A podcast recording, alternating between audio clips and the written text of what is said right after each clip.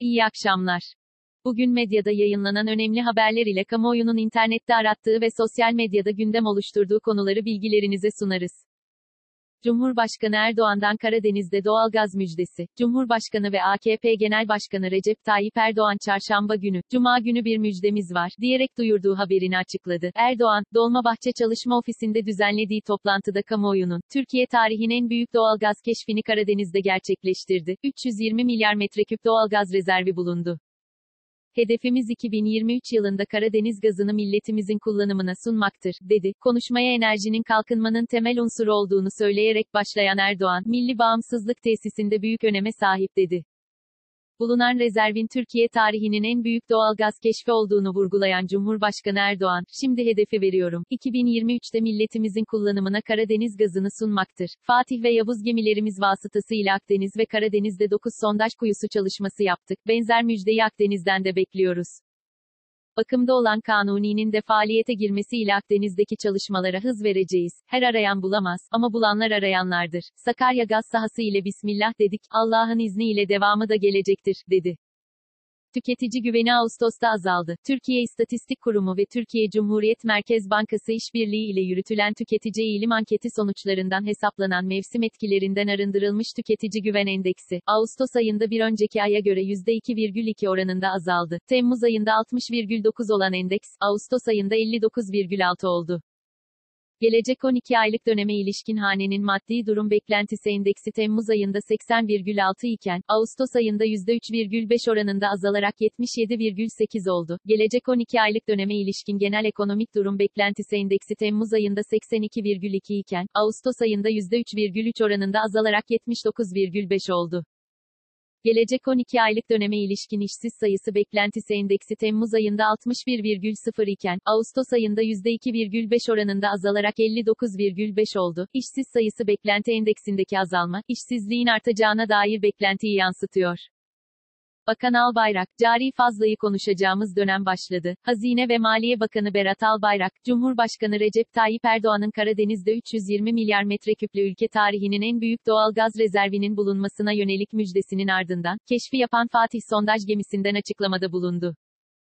Bakan Albayrak, Karadeniz'de gerçekleştirilen doğal gaz keşfine ilişkin, buradaki bu potansiyelle birlikte cari açığı değil, cari fazlayı konuşacağımız, döviz fazlasını konuşacağımız yeni döneminde başladığını, yeni bir sürece girdiğimizi görmüş oldum, dedi.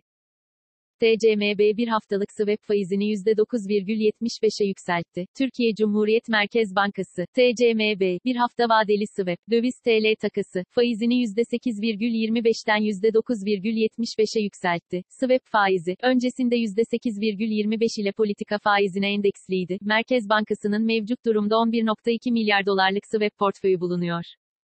TCMB'nin piyasaya sağladığı ortalama fonlama maliyeti 16 Temmuz'da politika faizinin 90 bas puan altına yani %7,34'e kadar gerilemişti. Ancak ek sıkılaştırma adımlarıyla beraber fonlama maliyeti dün yüzde Cuma günü itibarıyla %9,44'e yükseldi. Elektrikli bisiklet ve elektrikli skuterlara standart getirilecek. Ulaştırma ve Altyapı Bakanlığı, elektrikli bisiklet ve elektrikli skuter gibi mikro hareketlilik sistemlerine standart getirileceği açıkladı. Açıklamada, toplantılarda elde edilen veriler ve sektör temsilcilerinin önerilerinin 28 Ağustos'ta Bakan Kara İsmailoğlu'nun da katılacağı mikro hareketlilik ortak akıl toplantısında masaya yatırılacağı ifade edildi.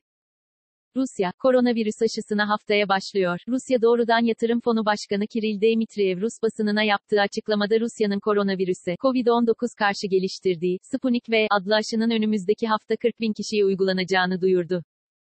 Aşının şu ana kadar 18 ile 60 yaş arası gönüllülere uygulandığını belirten Gamaleya Epidemiyoloji ve Mikrobiyoloji Araştırma Enstitüsü Müdür Yardımcısı Denis Loonovis'e, bu aşamada aşının hiçbir yan etkisi gözlemlenmedi. Aşı öncelikle virüs görülmeyen kişiler için geliştirildi fakat virüse yakalanan kişilere de uygulanabilir.